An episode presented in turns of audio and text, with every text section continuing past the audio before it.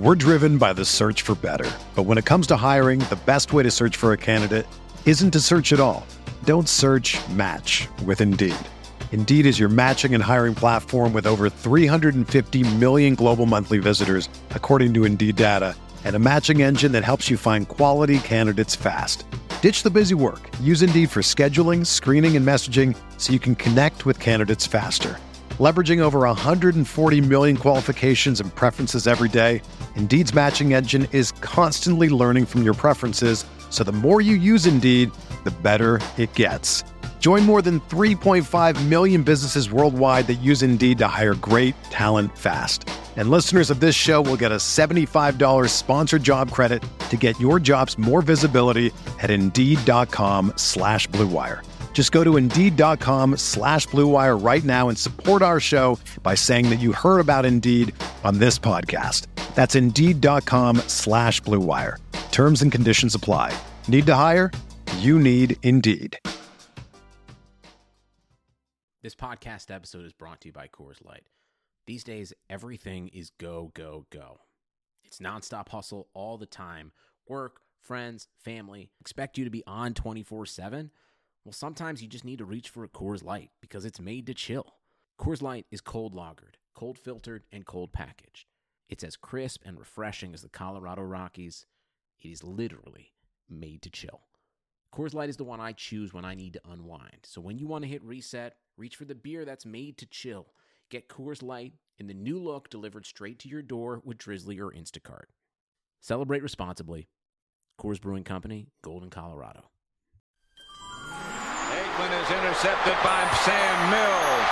Steve oh! Smith is going to go all the way. Panthers win in overtime. Newton steps up, close for the end zone. Olsen, touchdown! Brian Burns to the house. This one is picked again. Intercepted by Boston. Bridgewater throw into the end zone. Touchdown. Samuel still on his feet inside the five to the end zone. Touchdown. What a play. And it is caught for the touchdown by Moore. And in the foot race, McCaffrey to the end zone. Keep pounding on three. One, two, three. Keep pounding.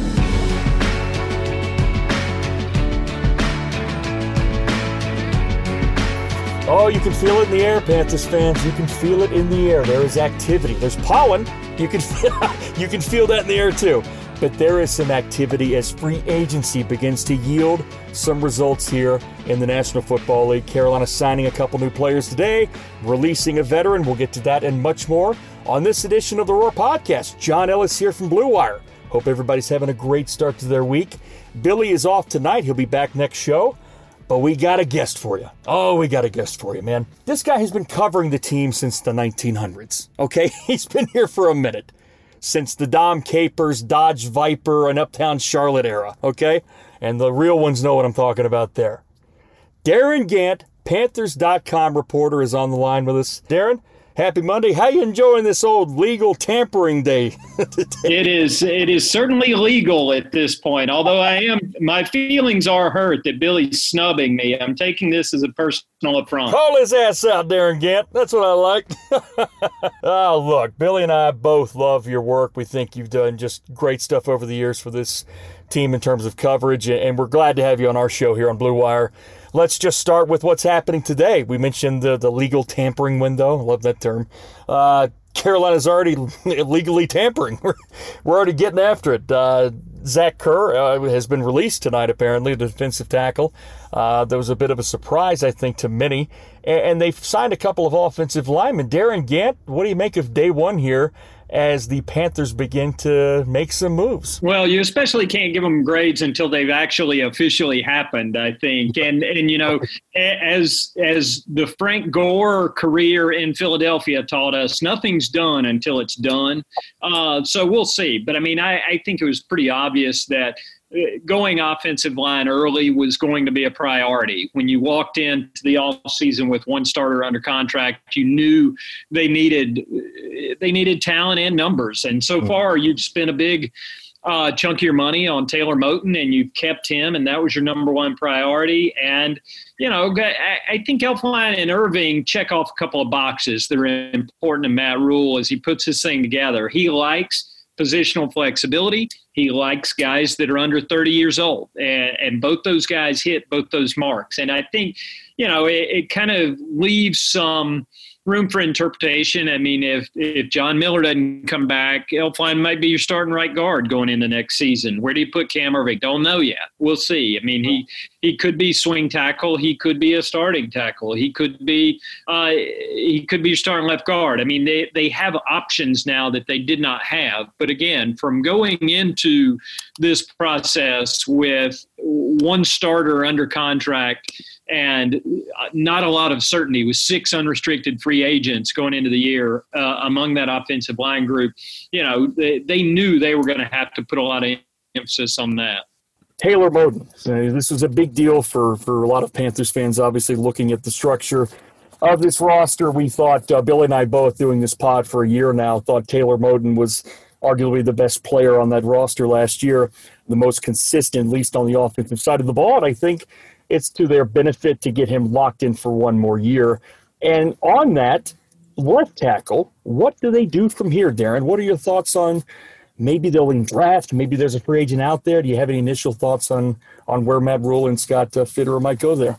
Well, I mean, again, it's obviously very early. We're not even into the actual free agency period yet. There's still a lot of moves to be made, and I expect they're going to continue to make moves. Again, you can't really fill out a roster with what they've got at offensive line right now. So there's a lot of work to be done yet. Um, the one thing I do know is, and I spent a lot of time talking to people about this in Mobile back in January this offensive line group in the draft is considered to be pretty deep, especially at tackle. So, you know, if you you would like to have all your blanks filled in uh, prior to the draft, so you don't go in buying for need uh, when the draft rolls around. But it is it the consensus in the scouting community seems to be that you ought to be able to find starting tackles in the draft outside the top 10. I mean, and guys who can be good starters for you. So I think that's an option you know, and I think they'll obviously, you know, continue to shop around. But you know, Moton was the key to it, and it, and it feels a little underwhelming. I think a lot of times when you you spend your money on your own guys, because you look at what New England's out there in these streets doing today, and right. you know the big money the Bucks are throwing around to keep all their guys. I mean, it, it's it, it's a lot more dramatic to go spend money on somebody else's people than your own. But a lot of times, the best money is the money you spend on your own guys, and I think, and and listen, they're trying to do a long term deal with Taylor still. I, I think that's still something that they would love to do in the short term, or certainly before July 15th, to keep him around long term. Because Matt talks about him as a guy, you know, as one of their guys, one of the guys who embodies all the stuff that you know they want to be as a team. I mean, he he's shows up every day. He's consistent. He's accountable. He doesn't make, he doesn't commit penalties. He's always on the field. He's you know I mean he's just one of those guys, and, and, you don't feel bad spending your money. I mean he reminds me an awful lot, even though you know positionally he's not identical, but he he's got some characteristics of Jordan Gross about him. I mean just that guy who is always there, who you know what you can expect, and it's going to be at a pretty high level from him. So you know I, I think eh, tagging him was an automatic if you don't get that deal done and I think you continue to try to do the deal, you know, in the future because he's worth keeping. Well, I thought it was a, good piece of cautionary tale journalism. I don't think that was the intent. But your notebook piece last week, Panthers willing to slow play free agency. You made the point just now. Look, it is fun, like Tampa, like uh, you know what New England's doing today. Going out having a shopping spree. You have priorities within that building that need to get sealed up, and I think to your point, you're, you're, you're spot on with that. You know, I do think there's an opportunity to go out and do some things. I mean, they, even with signing what could be a couple of starters on the offensive line, I mean, they've still got holes. I mean, they need to sign a defensive tackle. They need to sign a cornerback. They need to find some help at linebacker and among other spots. And it's just, I, I think what's going to happen, you know, again, it's such an unusual situation with salary cap going down and that's something that we really really hadn't had to consider for over a decade, and um, really since the lockout year, it's been going up since 2013. It's gone up at least 10 million dollars every year, and you know the cap probably would have been about 210 this year. Uh, except for COVID, and you lose all the revenue, and now all of a sudden everybody's dealing with 182.5. And so, I, what I think's going to happen is after this first big wave tonight and tomorrow, when those top 10, 20 guys on everybody's free agent list get picked off.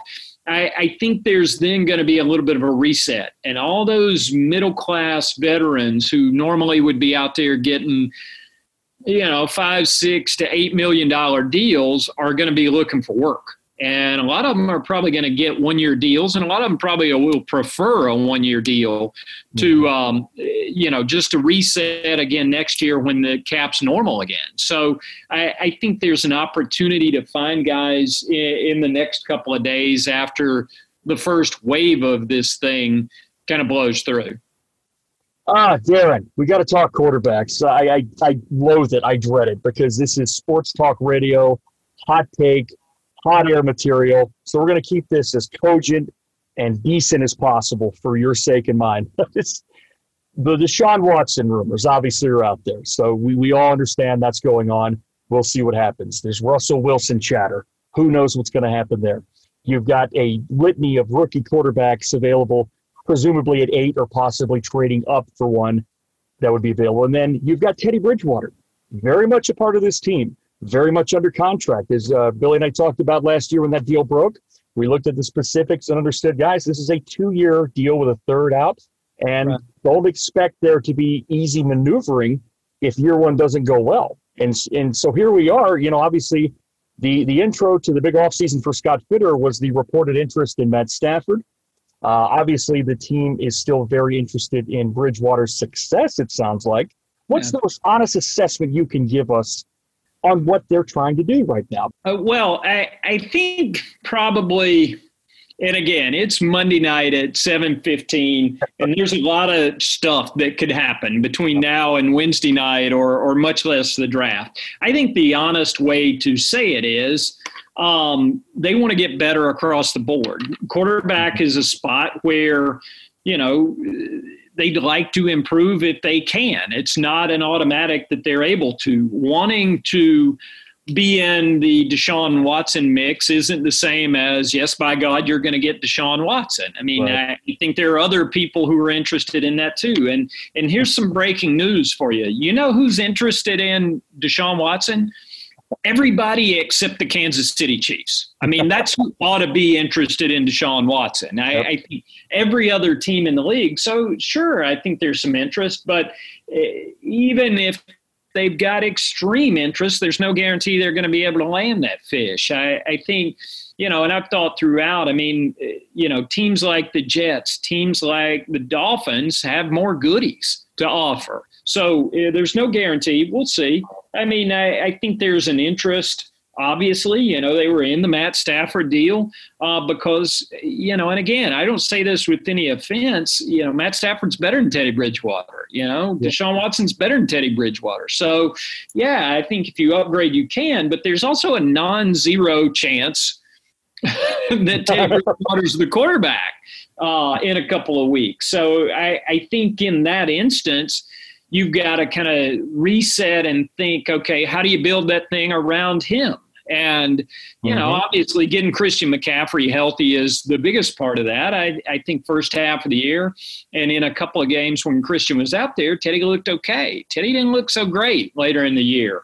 Uh, and but he's also become a little bit of an easy mark at this point. I think it, it, as hard as it might be for a lot of people to look at him going into next season, you know, a lot of the criticism I think of the guy is a little unfair because again, he was out there without Christian McCaffrey. He was out there without Russell Okung, you know, and patching in left tackles. So, wasn't an ideal situation. Did he play well? No, he didn't. Uh, that's a long way of saying it's complicated.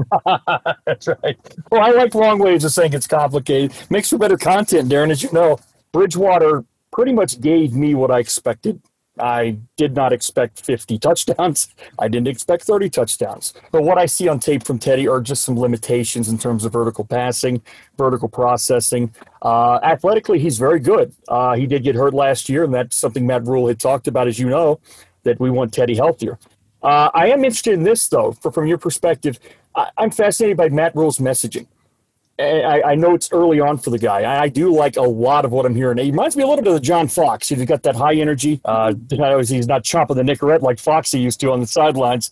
They, they've got that similar sort of blue collar New York Giants mentality going on there. From an energy perspective, I like Matt's energy. I like what he brings. From a messaging perspective, he was up and down on Teddy all year. Now, folks out there on Twitter will say, well, He's back and forth. He's waxing and waning. I look at it differently. I think Matt is very demanding. And I think Matt Rhule is not afraid, much like one of his uh, mentors, Tom Coughlin, and his mentor was Bill Parcells, to call guys out. And I think he's been fair about it. But let's be honest, Darin, he's been very direct about how he feels about Teddy, good and sometimes bad. Yeah, I mean, Matt Burns hot. There's no doubt about that. I think he'd probably tell you the same thing. He's a high intensity guy. He expects a lot out of people. Um, and, he's going to be demanding. He's going to practice them hard. It's, uh, you know, the one thing I can tell you, having been in there a little bit, I, you know, last year wasn't a normal year by any stretch, but not seeing training camp type practices, so to speak. Um, for November and December practices, um, they ran at a pretty high tempo. I mean, yeah. they get after it pretty good. And he's going to push guys. He's going to make some people uncomfortable. Yeah, and listen, if he's going to play Teddy in the fall, he wants a better version of Teddy. Mm-hmm. If he can't get a better version of Teddy, he'll go find somebody else to do it. And I think the same thing's true up and down that roster. He's going to want uh, a better version of you know linebacker play, a better version of safety play. You know that's just how it's going to roll with this guy. And I think you know it's taking him. Listen, I mean, let's be honest. There's some adjustment going from the college game where you're dealing with 18 to 22 year olds, and all of a sudden you walk in and you're dealing with guys you know between 25 and 30. Some yeah, of them. Now, absolutely. there ain't a lot of no, there ain't a lot of 30s around here. Oh, and you know it's fewer by except, the day. Except for you, except for you, right? yeah, I wish I was a 30.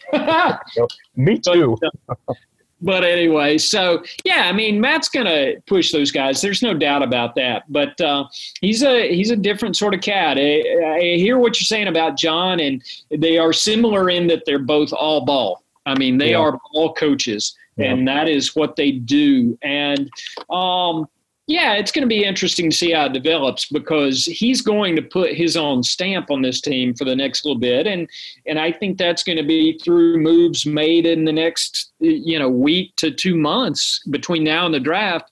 It's mm-hmm. going to turn into a Matt Rhule production absolutely over that time. Right, and you know a, a seven-year deal is a big deal. That's a huge contract, a huge commitment but you've covered this league for a long time there, and you know that seven years shrinks pretty quick when you don't start winning. Matt Rhule's got a huge contract. That's a big that's a big dollar amount to pay a guy just to coach. Scott Fitterer is a very experienced personnel guy from Seattle. He's been there for 20 years, man. Worked with Mike Holmgren for crying out loud. And then uh, Dave Tepper, who has a, um, I, I would suppose, a pretty big say in some matters on the football side. And then you've got Samir Suleiman, you've got Pat Stewart. What are the mechanics right now? How, how heavy is Matt Rhule in terms of having a hand in personnel? Does he? He talks about, "I'm just a coach, guys. I'm just a coach." Does he have a say, Darin? Do you think? I mean, look look at the contract numbers. I think that's going to tell you a lot of what you need to know. Um, and, and, look at the way, and Scott's been honest about this since he's been in town. I mean, this is like, you know, Pete Carroll and John Schneider in Seattle, and there were a lot of people who wondered about the power structure there. Well, the power structure was Pete's in charge and John's here to help him. And I think in a lot of ways that's what's going on now. You know, I mean, it's not a subservient, it's not like an absolute dictatorship or anything like that. I, I think Scott's got enough chops in scouting and is respected enough around the business that, you know, he's got he's got more weight. I mean, he's not a pushover, not a patsy, but they want to put together that Pete Carroll, John Schneider type front office. And, hmm. and you talked about Dave. The thing about Dave Tepper is he's passionate about his product. He yeah. wants, uh, you know, he wants very badly for this thing to be good, and he mm-hmm. wants it to get good as soon as it possibly can. Uh, so I think you know, right now, what that means is he's extremely interested in getting this thing better. So, you know, it, does that mean he's a meddler or too soon to say? But what I can tell you is the guy is absolutely interested in his product and, and wants to push every button he can as an owner. I mean, I, I think one of the things that, you know, is going to be a factor in the long term success of these guys is stuff like – training center. And, and, I mean, Dave's basically promised I'm going to spend all the money I can on stuff not salary cap. Right. So anything other than players, he's going he's promised to spend his money on. So I think that's going to be, you know, a big component of it. If you've got good facilities, if you've got a stable workplace, you know, and people, you know, like your program, it's going to be easier mm-hmm. to be successful. So we'll see how yeah. that stuff comes together. But, you know, I mean, Dave also put a little extra pressure on himself by talking about quarterbacks. I mean, he, yep. you know, sort of puts a bullseye on himself and the team as a whole when he comes out and says some of the stuff he said this offseason. No question. It's a fascinating story to watch. I will say this: they uh, very soon will not be practicing in ballrooms anymore. That's a net positive, Darin. What do you think? Yeah, they, they do have that bubble that you absolutely need in Charlotte three or four days a year. Well, it just seemed like uh, the, the JJR days, you know how it worked. Every big game, it's the flood of the century, and there they are at yeah, the, the local Marriott or wherever. Everybody, always remember, everybody always remembers those couple of three rainy days yep. per year. Nobody ever remembers the 200 blue skies and moderate temperature days when they're standing out there under the sunshine thinking, man, look how cool it is to practice in Charlotte. Oh, Don yeah. Breaux, their old tight ends coach, love Coach Breaux. He would walk out on the practice field every day it'd be sunny and 60 degrees, and he'd uh-huh. say, This is why people retire to Charlotte, North Carolina. yeah, there's a name for that. Yeah, I had Luther, one of my good friends, Luther Broughton, who played there decades ago. We oh, talk yeah. all the time. Old Luther is old Furman guy, Darin, and we talked about Don Breaux. Don was his position coach, and he couldn't stop talking about Donnie Breaux. You know, of course, Don had a legendary career with Joe Gibbs in Washington too, and he brought up similar stories about Don. I think he still lives in Charlotte. Uh, great, great, great guys to talk to, and uh, it's just one more thing we like to do here at our at our little product, our little nest here is talk the history of the team. So let's do that.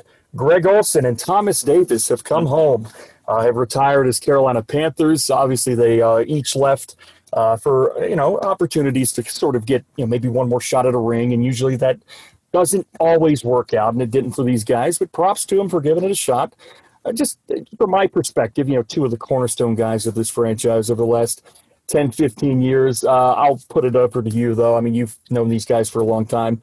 How was that to see these guys coming back home and being welcomed uh, by this new regime, uh, who I thought did a great job of honoring the tradition of these two guys and reflecting on the history?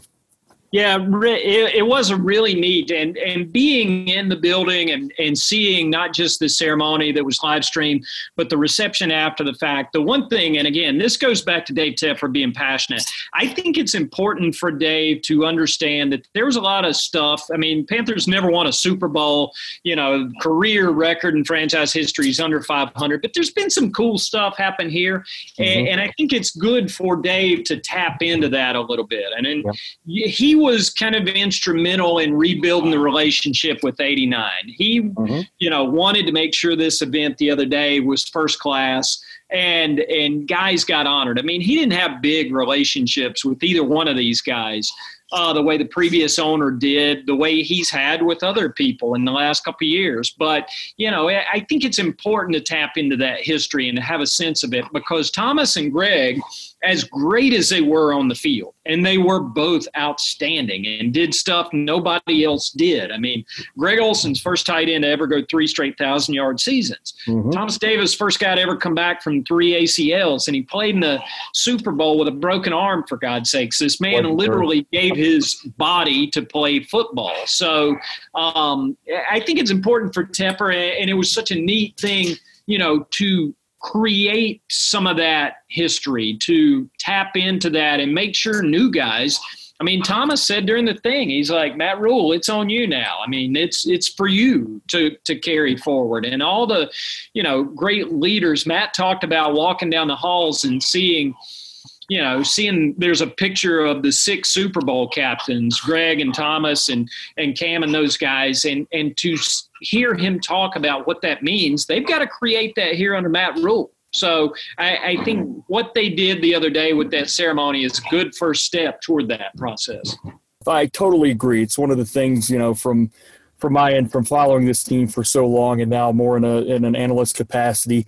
Just it was my hope that when Jerry had to, to bow out, that, that Dave Tepper wasn't going to be the type of guy that uh, took a dump on the traditions in the past and the Sam Mills. And and I think he's just he's done everything and, and a cut above what we expected in terms of honoring that, and that's a very encouraging sign for a lot of Panthers fans because uh, you know I, we had Jim Szoke, Bill Rosinski, Eugene Robinson recently on one of my podcasts. We reunited the whole band, got them back together. First time they've talked as a group in, in years on on air, and uh, we talked about this, and, and they just thought the team is, is heading in a good direction in terms of you know their plan, but also not forgetting about you know the, the players in the past and Yep. It's it's good to see. Uh, Darin Gantt, he is uh, Panthers.com reporter, and I think, by the way, that's fantastic too.